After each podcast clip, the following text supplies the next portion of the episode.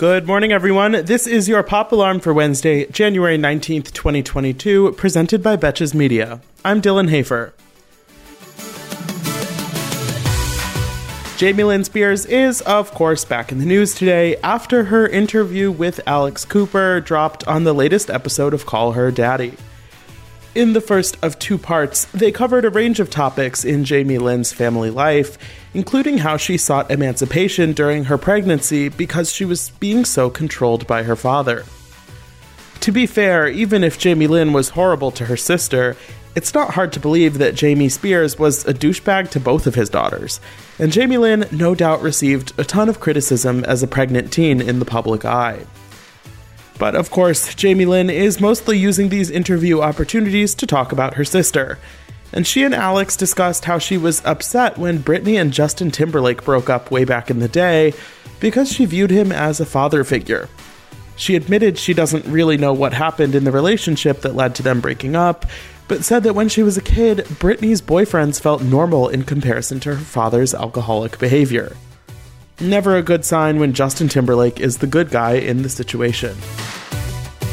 Despite nearly the entire interview centering on things that involve Britney, Jamie Lynn almost never said her name during the interview, which feels like it had to be on purpose.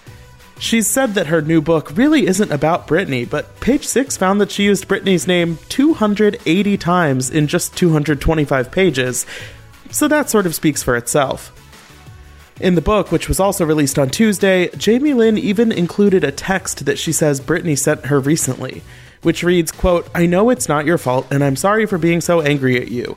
Although I'm your big sister, I need you more than you need me, and always have.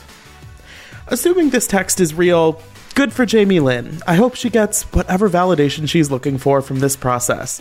But seeing as she claims that feuding over social media is embarrassing, I'm not sure how printing your struggling sister's text messages in a book is really any better.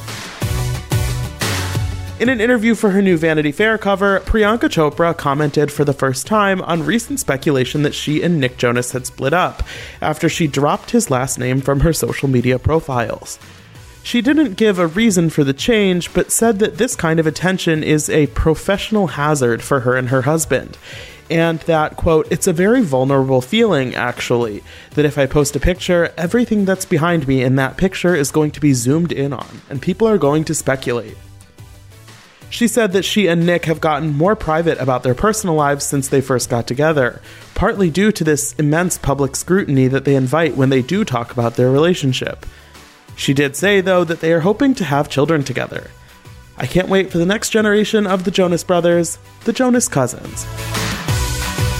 In a bit of news that made me feel extremely nostalgic, PBS announced on Tuesday that their long running animated show Arthur will be coming to an end next month.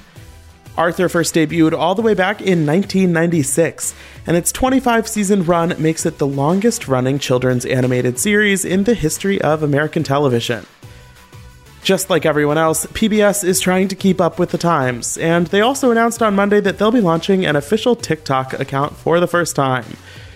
The times, they are a changin'. And in the wake of their postponement due to COVID concerns, the Grammy Awards have set a new date. The show will be live from Vegas on April 3rd, just a week after the Oscars are scheduled. Basically, prepare not to have a life on Sunday evenings for the foreseeable future. For more Pop Alarm, be sure to rate, review, and follow the show wherever you listen. And you can follow me on Instagram at Dylan Hafer for more entertainment stories. Until tomorrow, I'm Dylan Hafer, and now you're pop cultured.